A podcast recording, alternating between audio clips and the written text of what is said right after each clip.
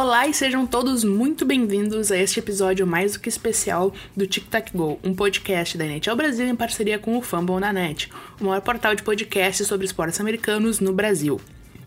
Eu sou a Erika e por enquanto eu tô aqui sozinha com vocês, mas logo mais vai entrar uma gravação muito especial de uma entrevista que eu, a Ana Gabriela, a Luísa e a Natália fizemos com o Brock McGillis, que é um ex-jogador de hockey que foi o primeiro jogador a assumir sua homossexualidade. Para quem não sabe, junho é o mês do orgulho LGBTQ+, e dia 28 é o aniversário da revolta de Stonewall, que um ano depois da revolta ocorreu a primeira parada do orgulho gay. Então, dia 28 de junho é conhecido como Dia Internacional do Orgulho LGBTQ+. Por isso a gente optou por lançar esse, essa entrevista hoje. Uh, a entrevista é em inglês, uh, para facilitar a nossa conversa na hora, né? Porém, lá no nosso novíssimo canal do YouTube vocês podem encontrar a entrevista inteirinha legendada para quem tem dificuldades para entender a língua. Então eu deixo vocês agora com a Luísa apresentando o nosso convidado e com uma conversa muito incrível. É sério, pode ser um pouquinho longa, mas foi uma conversa maravilhosa. Esse podcast faz parte do site Fambonanet. Acesse fambonanet.com.br. Hello, guys. So today we're here with Brock McGillis. He's a former hockey player. He retired in 2010. And we're here to celebrate Pride Month. And we're so excited to have him here. We have been doing this for a while now. You guys know this. And I'm here with Ana Gabriela, Nathália, Érica, and Brock. Hi, guys. Hi. Hello. It's nice to meet you all very nice to meet you too. It's been it's a pleasure to be here. I think I speak for all of us, and it's really cool. Thank you so much. Um, so the first the first question we have here is, can you tell us a little bit about your hockey career? How you knew like that you belonged in the ice and that you wanted to play hockey? Yeah, so I grew up in uh, like a stereotypical Canadian kid. I grew up in northern Ontario where it's like it feels like it's snowing uh, 10 months of the year.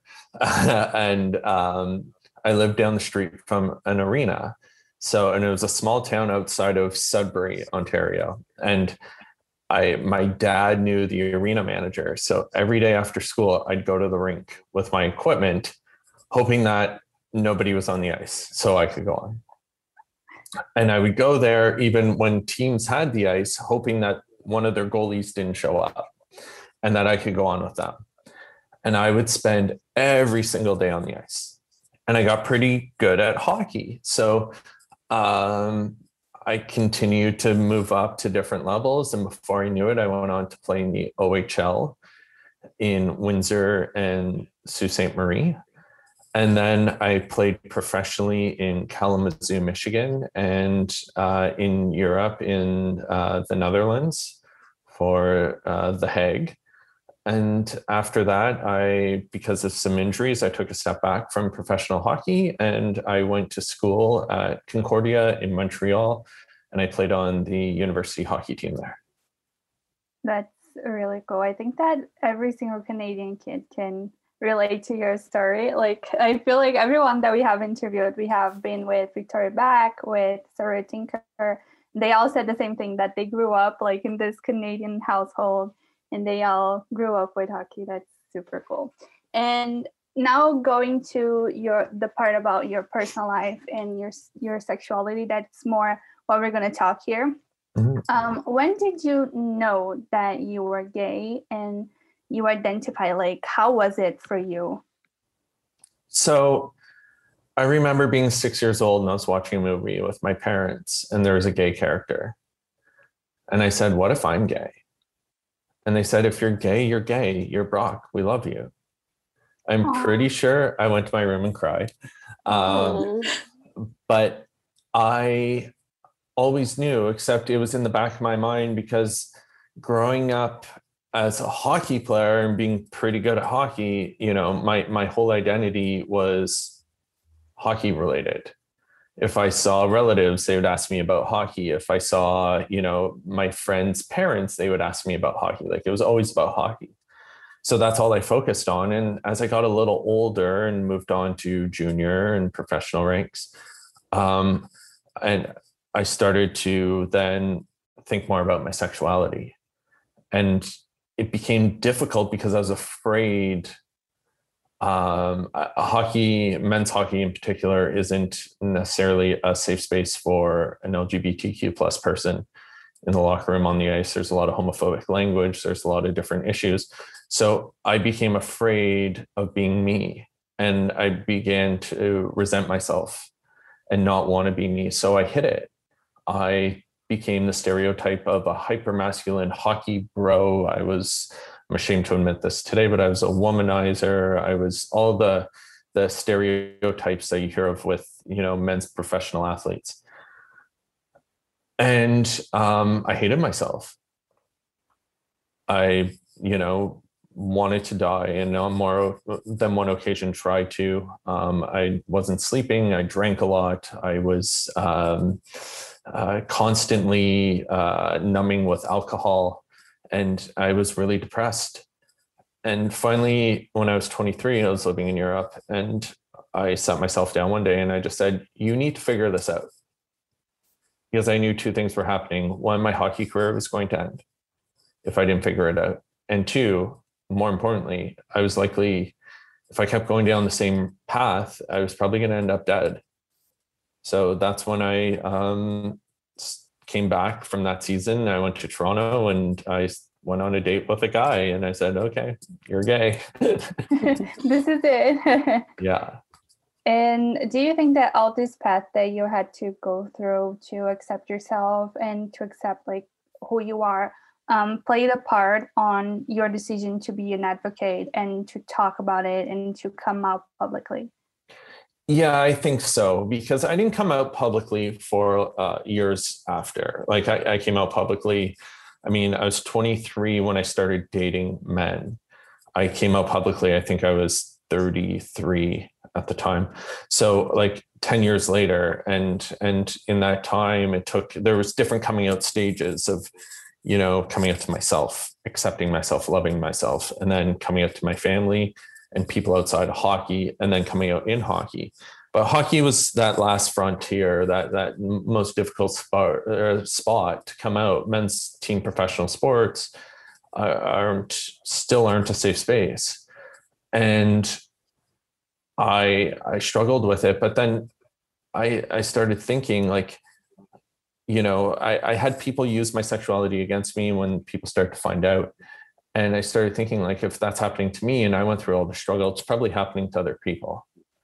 And if I don't use my voice when I can, um, then I'm I'm gonna hurt other people who come behind me and come after me. So I, you know, I decided to come out publicly to empower myself and hopefully help a few people and then it sort of changed my life forever and it's become my job it's become my work it's become my passion it's become my everyday and and i think um, i didn't realize that i'd become a full-time activist even coming out because like i didn't know i didn't know if anyone would even care you know and and uh, then people did and and then kids started coming to me adults started coming to me who were struggling and I said, wow, like this is, you know, I was in my own bubble where I had my gay friends and then my hockey people, and I I didn't see the world yet and and the struggle that queer folks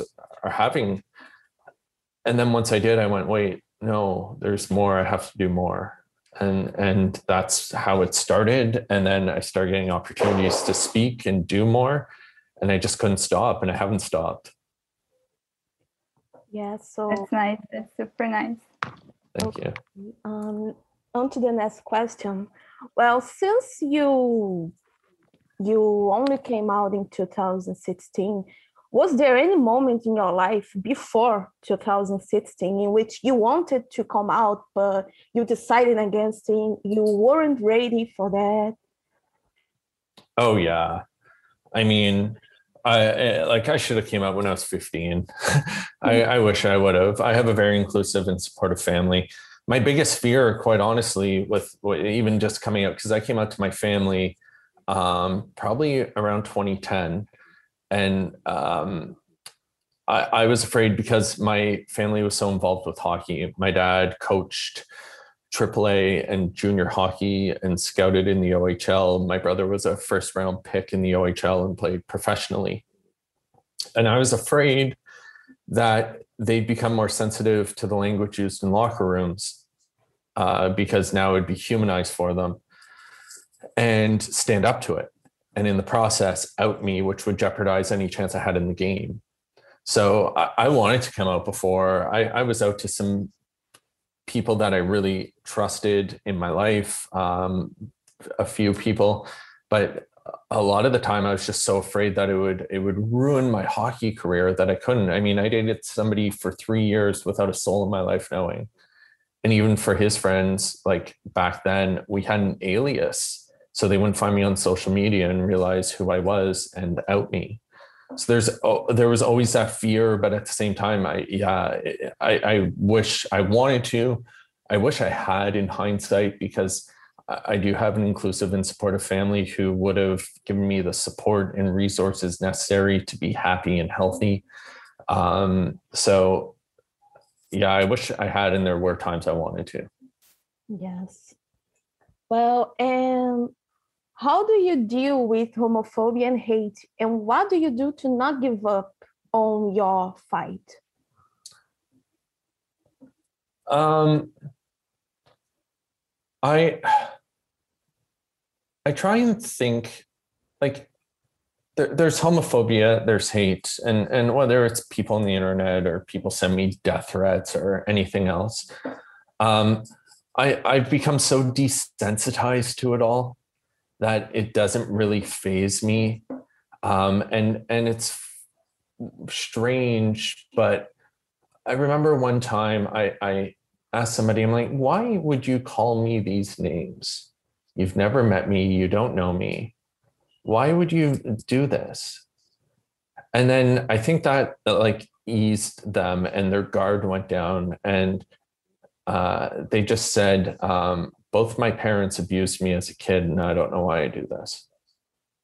And i always think back to that story when i when i receive hate because i don't know what that other person's going through in their life that they're projecting onto me. And i try and have empathy and sympathy for the person that you know they may be going through something. Do i tolerate it? Absolutely not. Um, but at the same time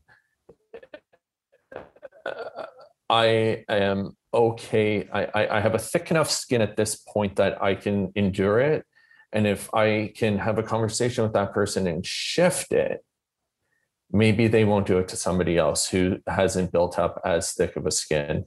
Or maybe, you know, if they have children, they're ch- they'll stop preaching that type of anti LGBTQ plus hate that then their kids won't treat other kids poorly.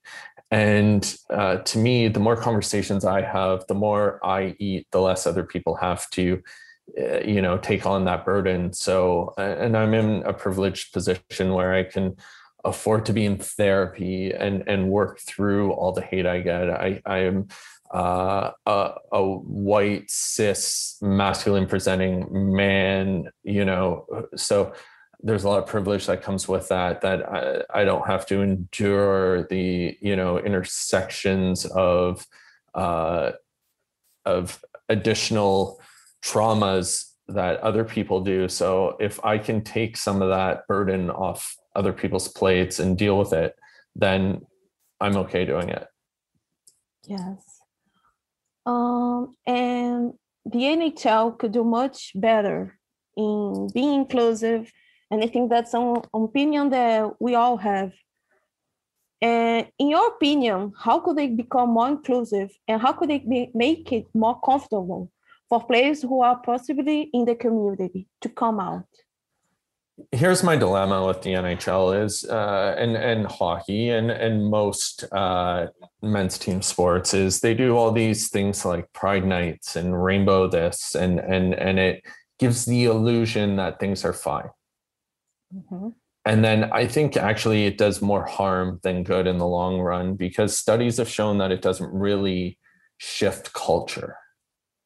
Like there, has been studies now that that have shown this that it's not actually impacting locker rooms. Um, and then for people who are like who don't want to deal with this and don't want to be uncomfortable talking about the homophobia in sport, they go, "Well, look, we have Pride nights." And and as if you know covering rainbows on everything for a, a warm up and and you know having a night is is going to eradicate homophobia.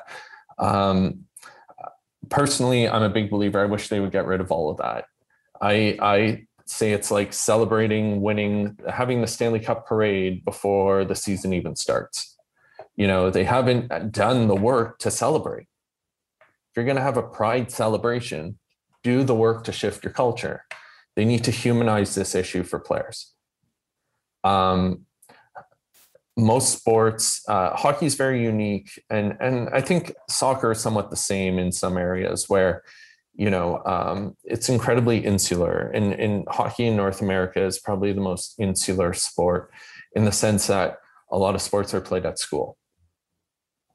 Um, whereas hockey is played off in arenas, right? So every other sport, the, the soccer team, basketball team, volleyball team, they might all share a locker room. They might all come from different walks of life. They are sharing the courts or the fields with the women's teams and the men's teams or the boys and girls teams. Um, there's teachers and academics still around as a part of those teams.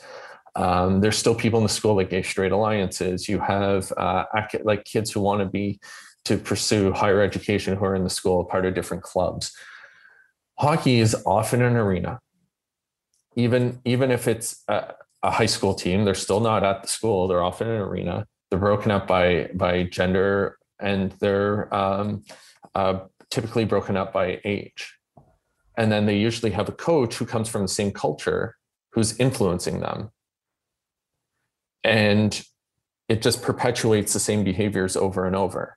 Mm-hmm. Um, and because they're six, seven days a week from the age of eight years old all the way up, and then at 16 they move away from home.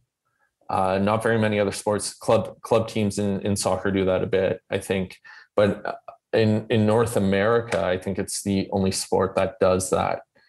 And um, so they move away from home and now they're spending seven days a week with their teammates who all came from a similar culture in other towns and cities. And now they're spending every day together in these new cities. And then they go home in the summer and their only friends really are the hockey players they spent every day with them growing up. So they spend all their time training with them. They're always with hockey players and everyone is presumed to be straight especially on the men's side.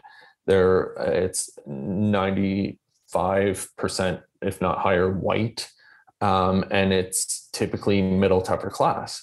So there isn't a lot of exposure to diversity at all, which means that in order for them to be exposed to diversity, it, it's got to be on the league and the teams to expose them so that we grow the sport, so that we make it more inclusive, so that other people feel a part of the sport. So I think the league, the teams, the NHLPA has to start humanizing these issues. Mm-hmm. You know, I've offered, I've told them, I said, send me around to all your teams and let me talk to them and share my experiences. Then we can have ed- academics who study this stuff, put together education to then give the players. And at that point, they'll be more receptive and willing to look at education. We can't just force education on people who aren't receptive to it. So we need to humanize the issue, then educate them, and then teach them if they want to speak on these issues how to. Because they're they're not taught how and and there's no manual or or anything. And and the groups that go in right now and talk to them just say oh you can't say this as opposed to no you can say this or why you can't say certain things. They're they're not being taught that. So i think we have to do a better job of humanizing and educating so that it is a safe space so that the culture changes in those locker rooms. And at that point then we can celebrate Okay, you you said about talking with the teams, right? And I wanted to know how was the experience of working with the Maple Leafs about homophobia and have any other teams reached out about this or no so um, working with the Leafs was really good. I, I, mean, we did an hour session where I spoke to uh, coaches, scouts, uh, people in front office from the NHL right down to uh, their East Coast affiliate. Um, unfortunately, the players weren't on, and and that's something I think I'd rather do in person anyway. And it was over Zoom because of COVID and whatnot. Um, there's another team that's reached out recently that I'm talking to about potentially doing something with them. So hopefully it comes about. Um, and I, it was really impactful. I think um, the person who organized it all uh, told me after that she received a lot of uh, texts and emails from people within the organization who, like, we we spoke for over an hour and and we had to end it, but um, I was willing, and people just wanted to ask more questions. They wanted to engage more. I think people want to learn, they just don't know what to ask, and they typically don't have a safe enough setting where they can ask these things um, uh, and might get it wrong. And you know what I mean? And say the wrong thing. So they they don't ask. But in this setting, it was safe where ask whatever you want. You can screw up. I don't care. I'd rather you screw up with me and then we can work on it as opposed to going out in society and screwing up or screwing up in locker rooms and making it unsafe. So um, it was really good, and the people were very receptive. Great. And as you said before, you also played in the Netherlands with the Hague, right? Yes. And it was before you came out. And did you experience any major differences between the leagues, not only on the game, but on how subjects like the LGBTQ plus community were handled and treated? Um, uh, shockingly, I found it very similar. Um, and I didn't think it would be, but I, I feel like hockey culture is so strong that it, um, I, I mean, uh, you know it's it's an inclusive place uh, the netherlands and it's you know uh, but I found the language and behaviors within the culture mimicked and were sort of the same as in North America. And I think it's influenced by a number of things. You have a lot of North American players that come over to play. You have people who uh, come over to coach.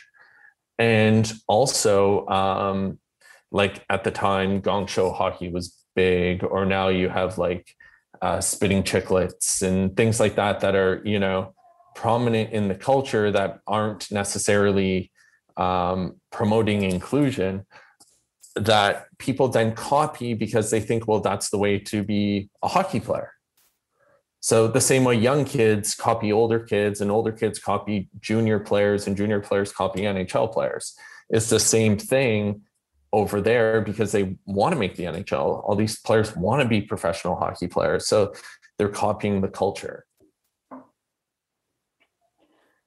Uh, uh, how do you deal with all the hate you receive online? Uh, like uh, we as women in sports, we know something about hate online. Yeah, you know. and yeah, it's very hard. And but of course, it's different, right?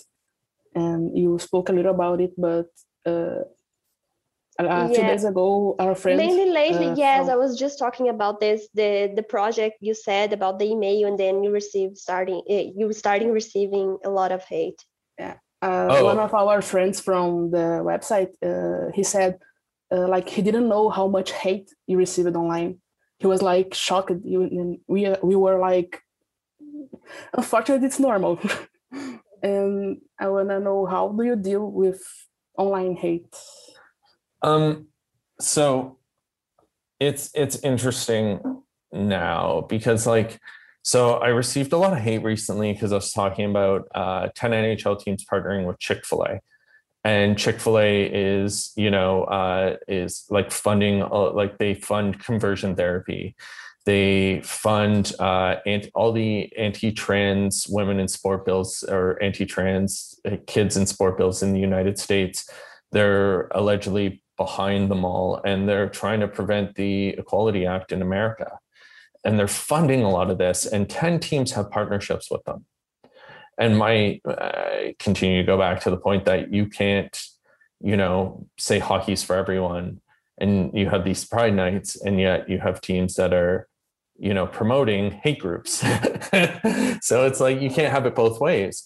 And the last time i said it and i say it pretty frequently i received a lot of hate.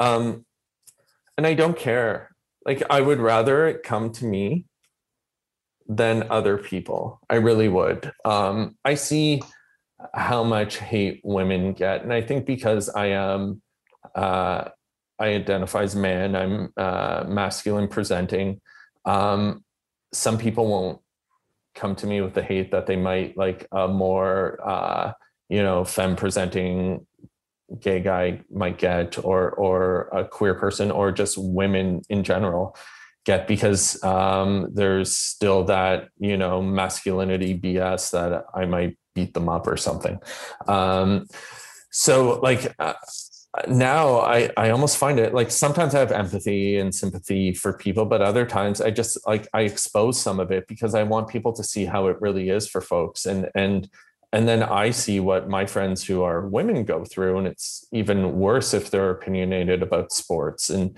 um, I don't get nearly the hate they get. M- most of mine come more in DMs. Um, when I'm critical of the NHL or different groups, I, I get death threats um, that happens fairly regularly, more so than, excuse me, comments on my, you know, Twitter or Instagram or whatnot. And um, at this point, I don't care. Like, but some of them are real. Like people have sent me my address. Um, yeah, it's creepy. But um, again, if if I can take that burden off other people who are dealing with even more stuff than what I'm dealing with, then I'd rather it come to me. Um, I I think you know social media has to do a better job of of uh, controlling that type of thing, um, so that it's a safe space for everyone. And I think they're doing a terrible job. Um, you know, like somebody made uh, a burner account using my exact handle, basically, and it was very bizarre and was like tweeting at Black Girl Hockey Club in different groups pretending to be me. And i'm like i love them. And like like you know what i mean? And that type of stuff really makes me sad. Or the odd time uh, people who are more marginalized than me are upset or think I did something when I didn't, or there's been miscommunications. And, and, those times really hurt me because like I don't want people, I want to help I, I want to hug people and uplift people and support people. I don't want to uh, add to trauma or burden or anything. So those ones upset me. But like the the like idiots who come at me yelling at me because they like uh, really bad chicken or because they you know um, are bigots like come at me the funny part is the uh, and and not that I'm I'm like anti-violence, but they would that and, and that's what. I'm like, you're such a coward. Like, hide me from your real account. You know, uh, I like just they're, they're cowards, and and they're bigoted cowards, and and it's sad. It's it, it's sad for humanity that we're still there. But to me um, if i can stand up to it maybe it'll empower somebody and make them feel like somebody's standing up for them. So i don't mind standing up to it. I don't mind taking the brunt of it um, and hopefully it's less for other people and hopefully it, it um, encourages people to see that somebody will stand up for them Oh, that's nice. We have been on the last weeks uh, having an issue in our social media with uh, homophobic comments and uh, I forgot the name. sorry. Uh, okay. but a man talking a lot of shit. Talking. Sorry about the language. Oh, that's okay. and we had to block them. Uh, we had a, a very sad uh, issue happening too, and people don't understand.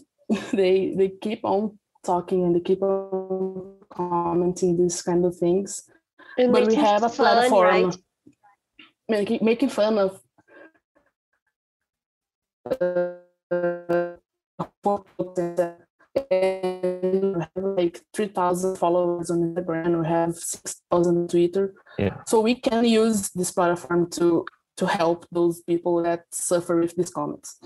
Uh, even though sometimes it's us, Yeah. uh, the four of us, hard sometimes, but we are for white women too. So even though of us are from uh, are LGBTQ plus, uh, we we are privileged. So I Yes. what, what you're saying about it, but it's hard. it's very hard.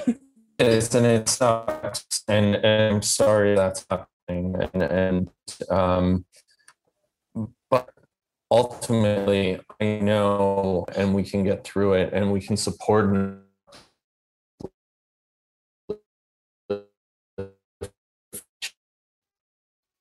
Power in that, and any of you, you know, there's four of you here, and and that you're not alone, and that's huge.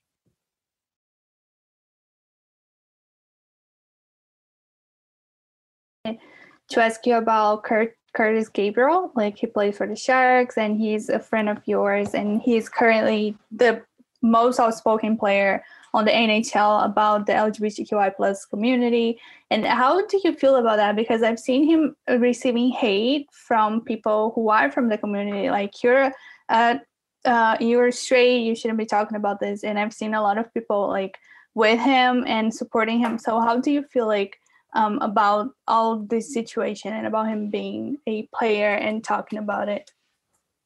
I, I I think everyone wants that perfect ally who gets everything right and does everything perfectly right from day one. Uh, the reality is that person doesn't exist. Yeah. Um, there's uh, and I explained hockey culture a little bit, the insularity of it, and everything else. Um, Kurtis comes from that culture. So these aren't issues that have been necessarily humanized for the way it is for for uh, the regular person with you know people from different races different you know gender identities different sexual orientation or anything. Uh, kurtis is in this straight white man world every single day. And the fact that he puts himself out there does he do it perfect every time? No. And do i tell him? Yeah. We have a lot of conversations. And and i think you know i i have a little more space for um the things that aren't perfect all the time just because um i can call him and be like hey man you know like maybe you shouldn't have said that or what were you thinking here? Or you know this is how you should word this. But because i know him so well and because we formed a friendship i know what his intentions are and i know that even when there's things that are said wrong or or or you know um, he rushes to tweet or anything else he isn't doing it out of malice or hurt or to try and uh, take over the space. He's doing it because he cares. And and i think somebody who plays his role in hockey where it's all about intensity and uh, like there's a lot of aggression in the way he plays hockey. It's go all in right away. And I think that the lesson for him is to slow down. And I think he's starting to learn that. And and and I it makes me sad to see people, you know, um, and I get everyone's gonna have their their opinions and you can't be loved by everyone. And that's okay. And people can have their opinions. But um I think for him, I know why he does it. He does it because he actually cares.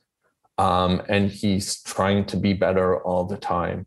And to me, that's what we need in allies are people who are trying to be better all the time. So I have all the time in the world for Kurtis. And that's not how we started off. Like I thought he was like just, you know, using pride tape and he was a hockey bro.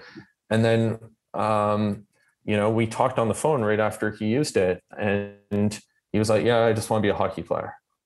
And then it wasn't until like really, and I was like, because I was like, "How are you going to use your platforms now that you're doing this?" And he goes, "Well, I just want to be a hockey player." And it wasn't until a year later that he started to. and and I saw him grow and evolve. And and I think you know we give ourselves so much time and space to grow and evolve as human beings and as queer people, and even accepting our own identities and, and accepting who we are. That you know, so, but we expect others to get it right away and fully get it, and that's not always fair, and it might push people away. And and you know, to his credit, it hasn't pushed him away um, and he's still trying and still working at it. I mean, he just did uh, autographs where the proceeds went to Black Girl Hockey Club and uh, the Get Real movement, you know, and uh, he just sold hoodies. And uh, I know people were talking about that in a negative way, and which, sure, fine, he's a straight guy selling Pride logoed hoodies, but all the proceeds went to uh, a person's top surgery. Like we have a, a, a white cis straight hockey bro doing work to uplift the community, doing work to be a great ally. And not that we have to put him on a pedestal or anything, but you know, I think we got to give him space to to grow and evolve.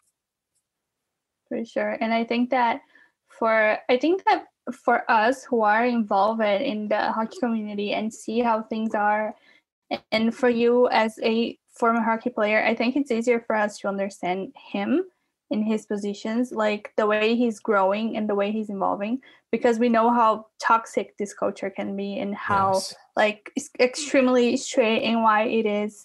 And as you said, growing up inside of it, it's all homophobia and all um, these really toxic things. So I think that it's amazing that he's trying to grow out of it and that he's putting himself out there and speaking about it. And and even that beyond even just putting himself out there and speaking about it to like fans and whatnot kurtis has conversations with professional hockey players about this stuff a lot that people don't even know about and will never hear about.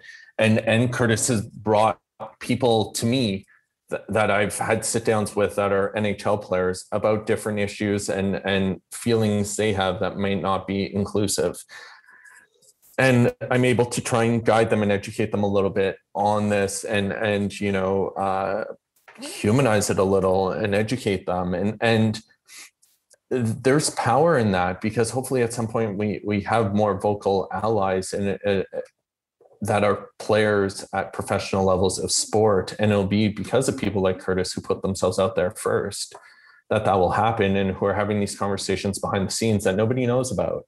So you know like I I sometimes feel like uh, it's a little unfair that you know he's getting this, but people, you know, it's perception versus what's going on, and and people don't know about the stuff he does behind the scenes either.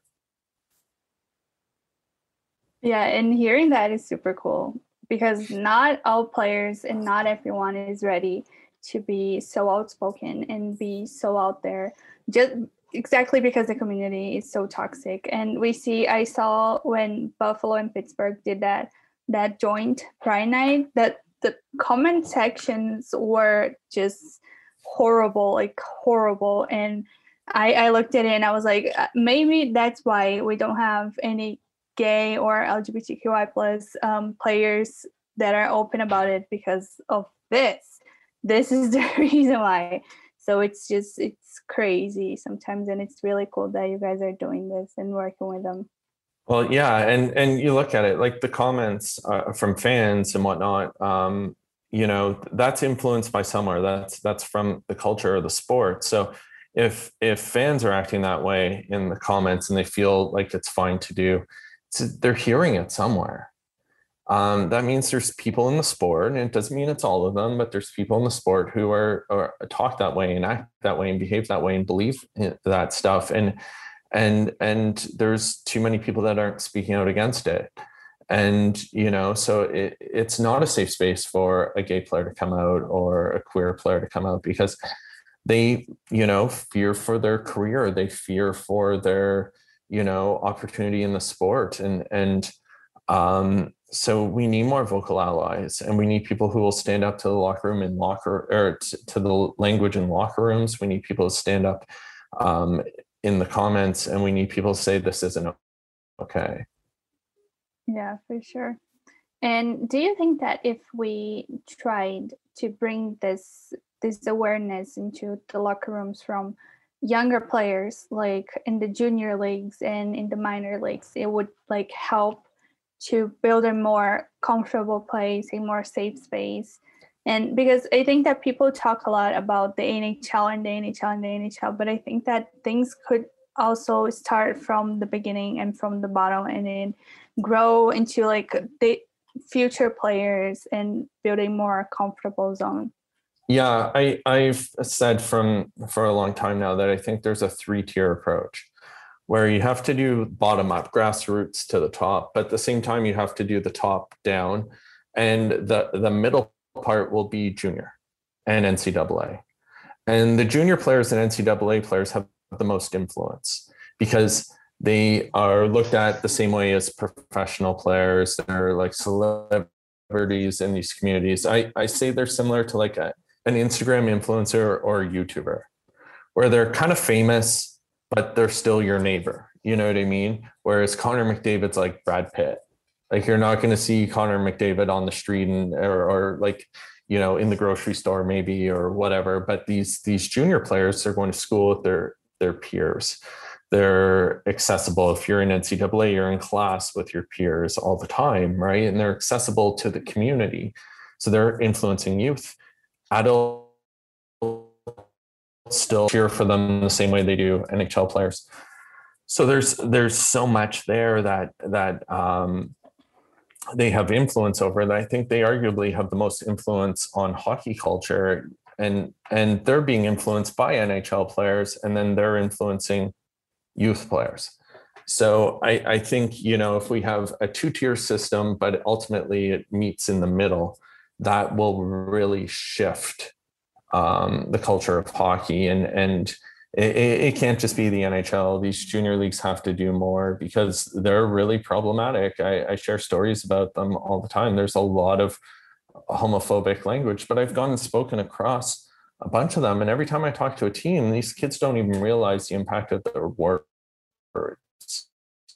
they don't realize any of it and they've conformed fully to a culture it's funny i can go anywhere in canada and i'll be able to tell who plays hockey and and i'm sure in brazil you can tell who plays soccer yeah. they dress the same they talk the same they walk the same they act the same i was i was talking to a sports school in toronto on zoom two weeks ago and usually every time i speak to a school uh, in person, I try and pick out one of the hockey kids in the crowd and ask them a question. I was able to do it on Zoom.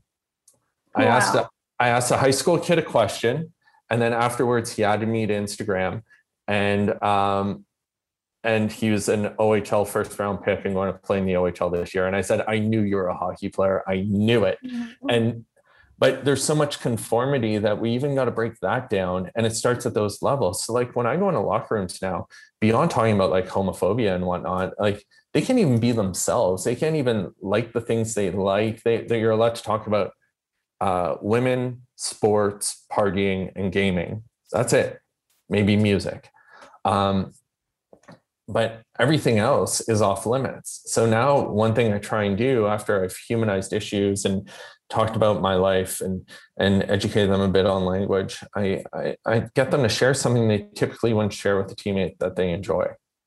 And I've had fighters say, I love writing poetry. I had a coach of a major junior team say, I love going to Broadway musicals. Like I had another player say, I want to be a zoologist if I don't make the NHL. And then a first year player jumped out of his seat and said, Really? I love animal documentaries. now but now they're bonding on a deeper level because they're not allowed to do that in this sport. And we got to make space for them to be able to do that. For sure. That's really important. It's amazing.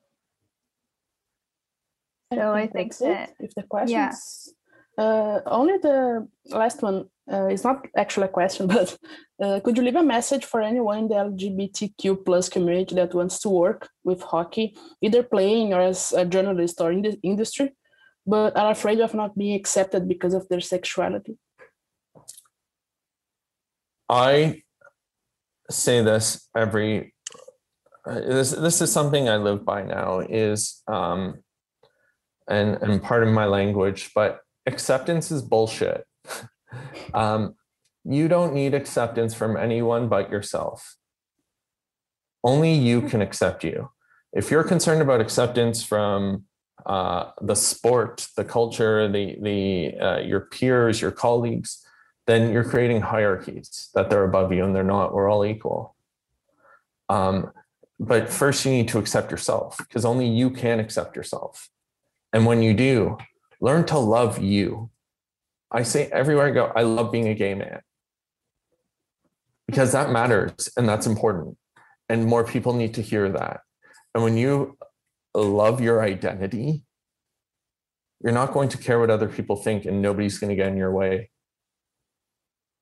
When you fully love and embrace yourself, nobody will get in your way. And if you need support along the way, reach out. My DMs are open. Uh, sometimes I'm slow getting back, but I will answer you. And this space is for you. I'm working on a project right now where in the last week I've interviewed about 55 queer people who are involved in hockey, and we have about 100 interviews booked. And um, this space is for you. And we're going to make it so you realize it's for you. But in the meantime, reach out because I'm always here and and you belong in this sport. That's awesome. It's really beautiful. Thank you. Yeah, I think I think that was it. So thank you, Brock, for being here with us today. It was awesome. It was really amazing getting to know you more and getting you to answer all these questions. It's really important to us to bring this platform and to use our voices to bring um, these important subjects to everybody. So thank you very much. Well, and thank you. I think it's what you're doing is so important. I'm so grateful you reached out, and and I'm so thrilled to see, you know, uh, women in Brazil uh, engaging in hockey, and and you're going to shift the culture just by existing and being part. So thank you. We hope so.